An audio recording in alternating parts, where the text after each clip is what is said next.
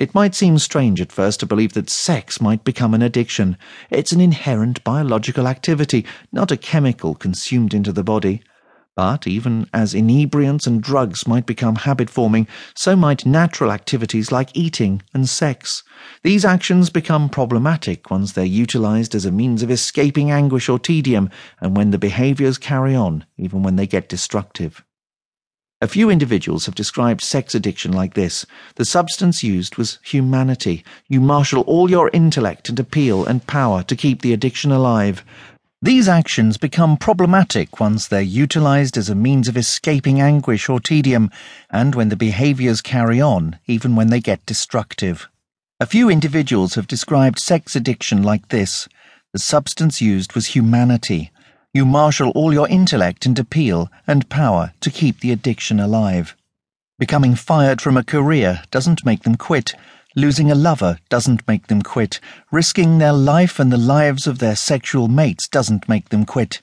Everything and everybody in your life, who you are and what you trust, is based around it. About the addiction.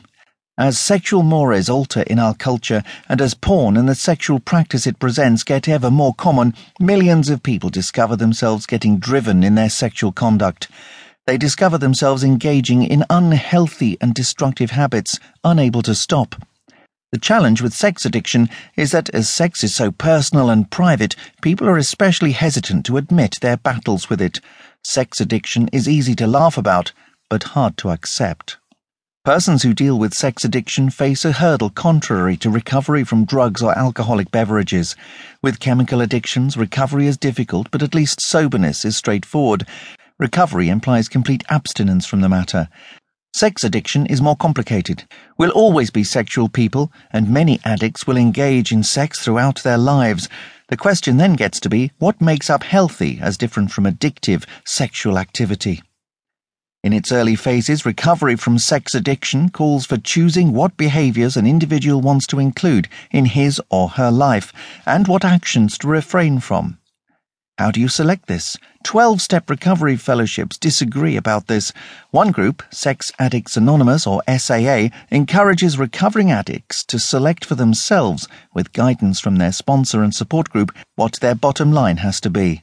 Persons in SAA realize that this bottom line may modify over time, frequently moving from an across the board definition of sobriety to a more particular view over time. For example, early recovery may demand distinguishing only the most problematic risky behaviors, like unprotected sex or sex outside of one's committed relationship.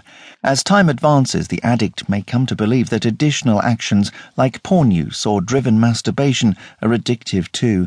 Another fellowship, Sexaholics Anonymous or SA, delineates for its members a general definition of sobriety no sex in any sort with oneself or anyone other than the spouse. Their worry is that leaving the definition of sobriety vague opens the door to self deception.